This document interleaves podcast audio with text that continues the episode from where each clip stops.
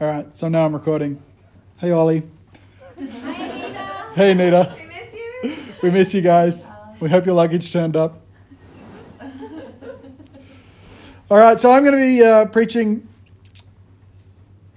It's kind of a weird one because I'm preaching from 1 Corinthians 5:14 and 16, but the scripture that we'll be reading is mostly from Luke 15. So what do you know?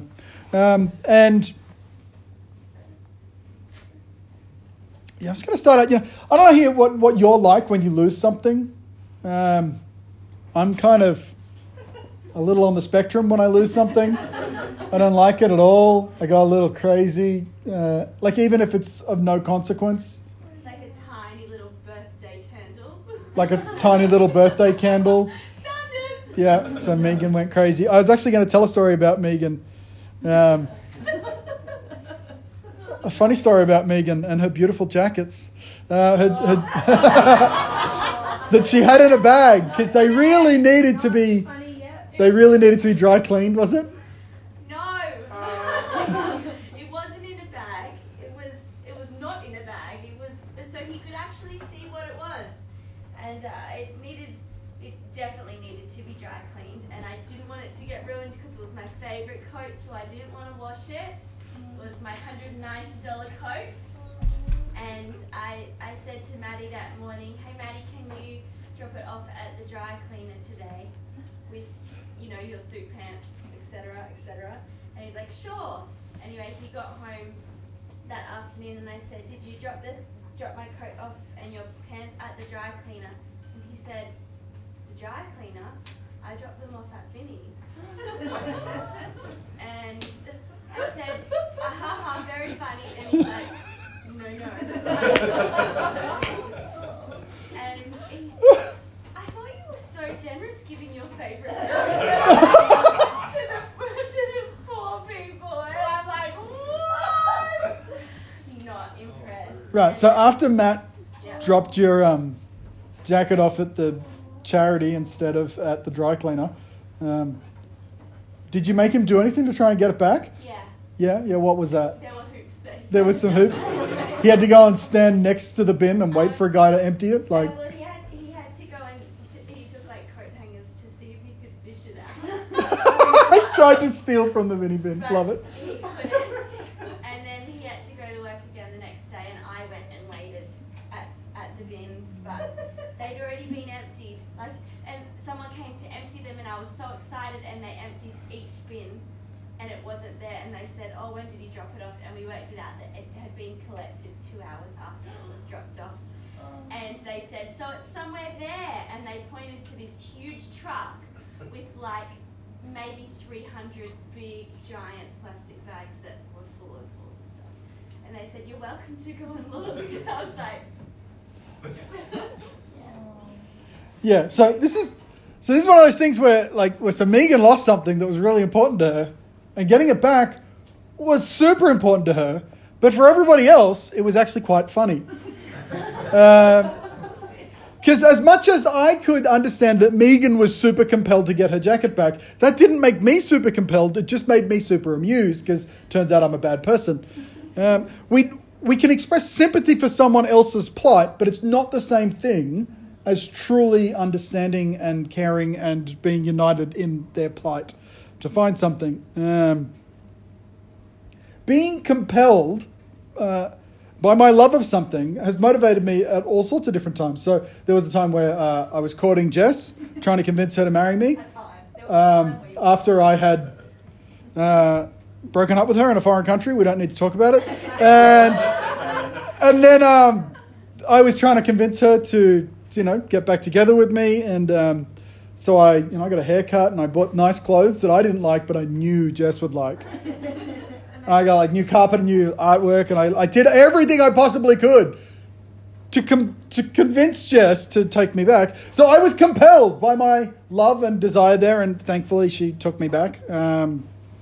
So my love as a husband compels me to love my wife. And my love as a father compels me to love my children, especially when I want to hurt them. Like his children, I don't know if anyone here's had some of them, really frustrating at times. In the middle of the night, last thing you want is a little child to come in and annoy you and be awake. And like the older they get, I'm sure the worse it gets. That's been my experience. You care more about them. You love them so much. But without that compelling love that you have for them as a parent, it would be very difficult given the lengths and the expense that they make you go to. My love as a husband compels me, and my love as a father compels me. But you know what compels most people, myself included, more than anything else really? It's my love of self. The reality is we love ourselves.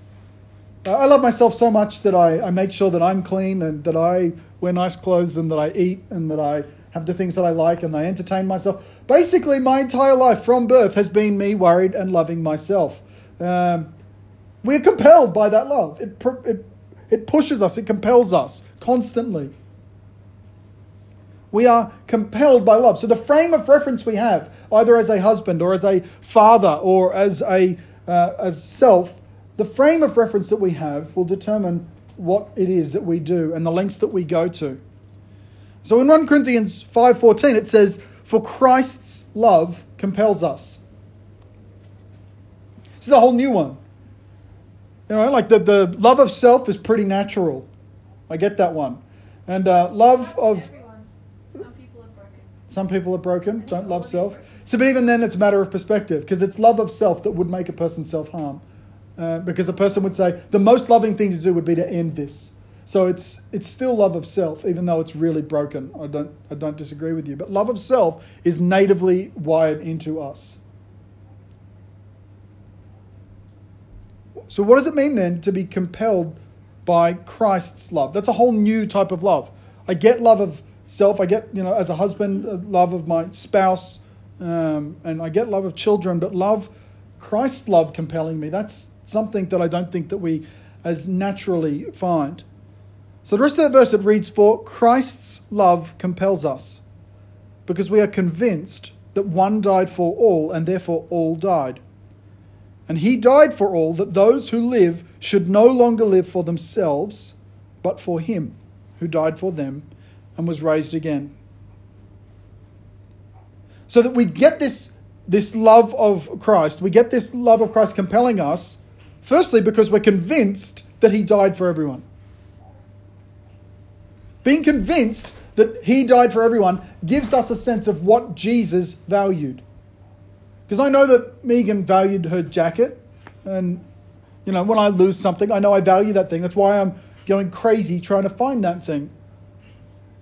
So for Christ, knowing that he loves people is the first part. Being convinced of that he loves people so much that he would die for them is the first. I understand that. But in the same way that I understand Megan loved her jacket, I can mentally understand that Christ loved people enough to die for them, but it doesn't mean that I care about what Christ cares about.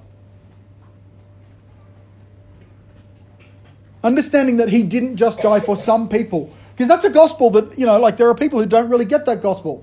They honestly think Christ died for some people, not for all people. Calvinist doctrine is that some people are elect and some people get to receive the grace and mercy of God and everyone else gets to die and suffer. And that's just how God wants it. So they are not compelled by the same love that I am. When I read 1 Corinthians 5:14 and I hear that we are compelled by the love of Christ because he died for all people, I have to identify that he died for all people, not just white people or Australian people. Nationalism is not the same as the kingdom of God. He didn't just die for our nation. He didn't just die for Jewish people. He didn't just die for able-bodied people. He didn't just die for people who are ritually clean or for rich people or straight people or educated people. Or if you read Deuteronomy 23, as we did a few weeks ago, if you are of illegitimate birth, then you're not welcome in the assembly of God. But he didn't just die for people who were born to legitimate birth.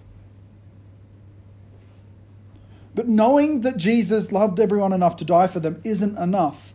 Because I can see that you love your jacket or that you love your children or that you love your spouse, but it doesn't compel me to love your jacket or your children or your spouse. It doesn't compel me. Knowing it isn't enough.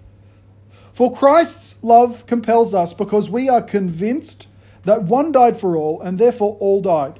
Okay, so I'm convinced of that. And he died for all, that those who live should no longer live for themselves. Right, that's going to be tough. Love of self is hard to overcome. That those who live should no longer live for themselves, but for him who died for them and was raised again. So from now on, we regard no one from a worldly point of view. That's what it is to have Christ's love compelling you. It's not to regard people from a worldly point of view. Though we once regarded Christ in this way, we do so no longer. Therefore, if anyone, this is really important, this bit. Therefore, if anyone is in Christ, he is a new creation. The old has gone, the new has come. Here's where we get the difference. We must be in Christ. We must be one with Christ. We must identify, not just understand and see what he did, but actually be like him and be in him and then see things the way he sees things. Now, the closest that I can think about that, so for Matt, once he realized what he'd done with Megan's jacket, he knew he was, in strife. That's a good start. But he was also much more united with his wife, so that her challenge and what compelled her started to compel him as well. He was in such close intimacy with his wife, and he didn't want to be in the doghouse for the rest of his life, that he was compelled by her love of jacket to go and try to steal from a Vinny's bin.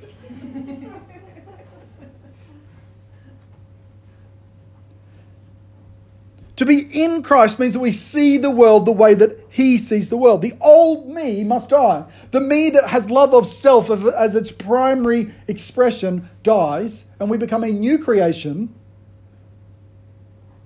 We become a new me that sees things the way that Christ sees things. This new creation loves and values the things that Jesus loves and values. It requires us to become a new person. That's how we start to see things and be compelled by the love of Christ. It is only possible by being a new creation. The old you is not capable of seeing people in any way other than worldly, from a worldly point of view. But as a new creation, you see things the way that Jesus sees things, the way that God sees things. It's a new creation that no longer regards people from a worldly point of view, judging their worth on the basis of their value to you. The new creation doesn't assign worth according to heritage or gender or race or success or grandeur or power or wealth or fame or age or influence or attractiveness. Being in Christ and being compelled by his love means we see and value people from Christ's perspective. Now I want to read from Luke 15, which gives us a series of stories about people who lost stuff. So we get this idea of being compelled. And even though there was a song that CJ had up before, the 8 Billion Reasons one, which really tied... 10,000. No. It was definitely 8 billion. It was talking about... Lyrics 8 billion. 8 billion, that's what I said, isn't it? I see your heart 8 billion different ways. Yeah, I see your heart 8 billion different ways. So, ha ha! There's also another lyric where it says 100 million. Billion. Listen, I would just... Yeah, it says billion. Unbelievable. Now, the tax collectors and sinners, of whom we identify with, you sinners, were all gathering around to hear Jesus. But the Pharisees and the teachers of the law muttered. I feel like if I mutter this, you won't understand, so I'm just going to read it like a normal person. This man welcomes sinners and eats with them. So Jesus sees sinners differently to how Pharisees see sinners. His perspective, his otherworldly perspective of sinners is not that they deserve what they've got when they're suffering, or that he should not go near them because he'll become unclean, or that they aren't worthy to eat with. That's not his perspective of sinners. So then he's hanging around with all these people and he says... Then Jesus told them this parable. Suppose one of you has 100 sheep and loses one of them. Doesn't he leave the 99 in the open country and go after the lost sheep until he finds it? And when he finds it, he joyfully puts it on his shoulders and goes home. And then he calls his friends and neighbors together and says, "Rejoice with me, I have found my lost sheep." And I tell you in the same way that there will be more rejoicing in heaven over one sinner who repents than over 99 righteous people who do not need to repent. So the shepherd is compelled by his love for the sheep. So even though he has 100 of them, he loses one, and he's compelled by his love to search out and find the one that he has lost. Or suppose a woman has 10 silver coins. She has 10 jackets and loses one. Doesn't she light a lamp, get a coat hanger and fish in the Vinny's bin, sweep the house and search carefully until she finds it? And when she finds it, this is a happier story than yours, Megan. It's true. And when she finds it, she calls her friends and neighbors together and says, "Rejoice with me, I have found my lost coin."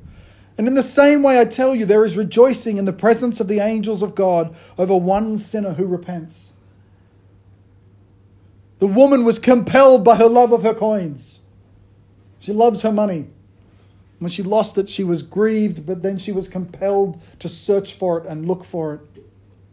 And Jesus continued, "There was a man who had 2 sons. And the younger one said to his father, 'Father, give me my share of the estate.' So he divided his property between them. And not long after that, the younger son got together all he had, set off for a distant country, and there squandered his wealth in wild living. After he had spent everything, there was a severe famine in the whole country, and he began to be in need. So he went and hired himself out to a citizen of that country, who sent him to his fields to feed pigs. He longed to fill his stomach with the pods that the pigs were eating, but no one gave him anything. And when he came to his senses, he said, 'How many of my father's hired servants have food to spare? And here I am starving to death. I will set out and go back to my father and say to him, "Father, I have sinned against heaven and against you. I am no longer worthy to be called your son. Make me like one of your hired servants." So he got up and went to his father. But while he was still a long way off, his father saw him and was filled with compassion for him. He ran to his son. He threw his arms around him and kissed him. The son said to him, "Father, I have sinned against heaven and against you. I am no longer worthy to be called your son." But the father said to his servants, "Quick, bring the best robe and put it on him. Put a ring on his finger and sandals on his feet. Bring the fattened calf and kill it. Let's have a feast and celebrate. For this son of mine was dead and is alive again. He was lost and is found." And so they began to celebrate. The father in this story is compelled by his love of his son. He's compelled by his compassion. He's compelled by his deep desire to be reunited in relationship with his son. And in these stories, we see a picture of what God is like. We see that God is compelled, that none, that one died for all. And when we get that he died for all, he died for the lost son. And then we see this picture of this father waiting desperately for the return of his son, who sees him a long way off. And the only time in Scripture God's in a hurry, this picture, it characterizes God as, lifting up his skirts and running towards the son. God is in a hurry here because he is compelled. The father is compelled by his love for his son. But meanwhile, the older son was in the field. And when he came near the house, he heard music and dancing. So he called one of the servants and asked him what was going on. "Your brother has come home," he replied, "and your father has killed the fattened calf because he has him back safe and sound." And the older brother became angry and refused to go in. So his father went out and pleaded with him. But he answered his father, "Look, all these years I have been slaving for you and never disobeyed your orders. Yet you never gave me even a young goat so I could celebrate with my friends. But when this son of yours, who had squandered your property with prostitutes, comes home, you kill the fattened calf for him." You see, we see here that the older brother is not compelled by the father's love. He's not even compelled by his own love for his brother. As far as he's concerned, it's his father's son. It's not my brother, it's your son who has done these things. And he's only compelled by his love of self. Why is it that you haven't given me a goat? And why isn't you haven't let me have a party? And why is it that I don't feel celebrated? It's all about the older brother. He is compelled by his love of self in every possible way. My son, the father said, you are always with me, and everything I have is yours. But we had to celebrate and be glad because this brother of yours was dead and is alive again. He was lost and is found. The older brother loves himself. And yet, we see here, and culturally, the father at the head of this household, the father doesn't beg with his children. The father, they are subservient to him. The children should be, they should be respectful of him. But the older brother refuses to come inside, so the father goes to him. This is like a huge cultural no-no. The father's not meant to lower himself to going out to his disobedient, angry son. But the father goes to him, and it says the father pleads with him because the father is compelled by his love, not just of his younger son, but by his older son. He loves his older son. And he wants desperately for his older son to see things the way he sees things, for him to experience the joy that he feels when this younger son has come back and is saved and come back and is found. The brother in the father's house all along is not one with the father. And just as a person can be in church, it doesn't put them in Christ.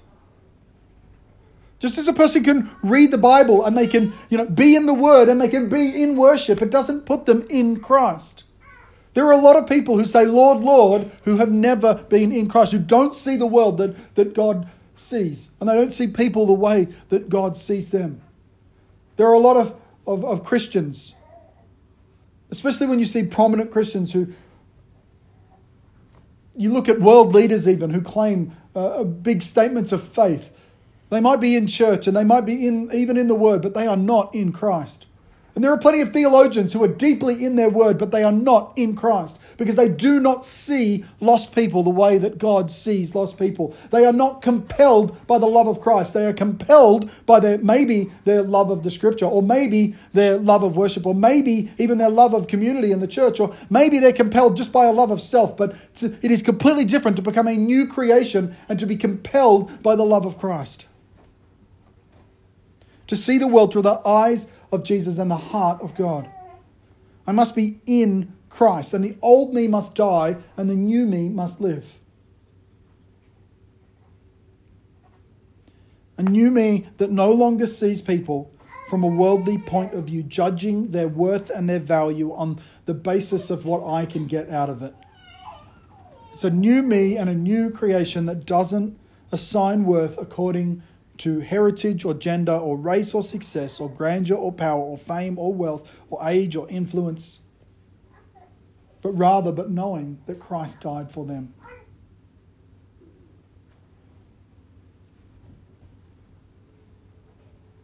For Christ's love compels us.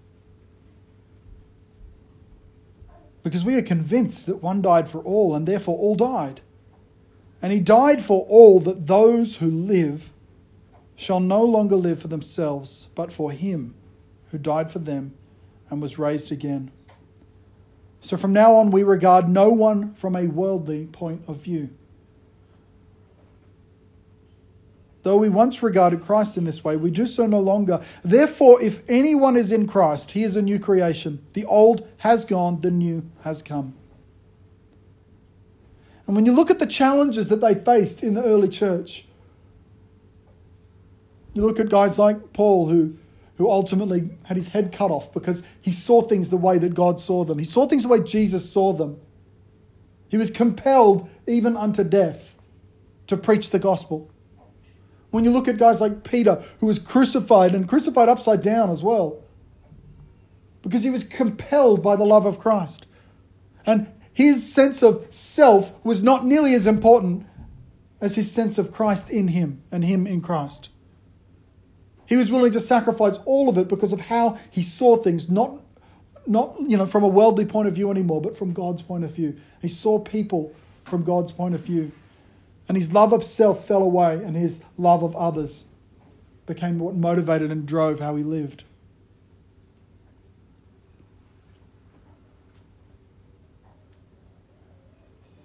It was a really dangerous way to live in the New Testament times. To be in Christ then literally meant treason. Because you were meant to worship and praise Emperor Caesar. But instead, like when we talk about like Jesus being king, we don't understand how treasonous and subversive that was in the early church. When they said, that they were literally saying Jesus is emperor and there is a new empire that he is building. Caesar is no longer in charge and his empire no longer has power. I am a citizen of heaven and Jesus is my Lord and King. It was an utterly treasonous thing to say. But they did it because they were in Christ. And they had to proclaim this gospel of the good news for all that would believe in Jesus.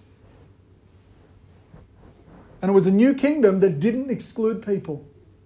It was a new kingdom because in their culture, in the Roman culture, all sorts of people got excluded. And in the Jewish culture, heaps of people got excluded. But in this new empire, this new kingdom, all were welcome. For Christ died for all. Heavenly Father, I want to thank you that you see us with such compassion. Like the father in the prodigal son story, and you run to us, that you initiate, that you see us, that you come desperate to celebrate, desperate to put a robe on our shoulders and sandals on our feet and a ring on our finger, that the angels in heaven celebrate even more when a sinner comes to you. Heavenly Father, I pray that we would be in Christ, that it would radically alter the way we see the world, and that when we read the Bible and when we worship and that when we can consider your kingdom, Heavenly Father, that we would do that from your perspective, that would see how you love people and how you sacrificed your son so that we wouldn't have to face the consequence of sin and death. Heavenly Father, I pray that we would be in Christ. And then we would be compelled by his love.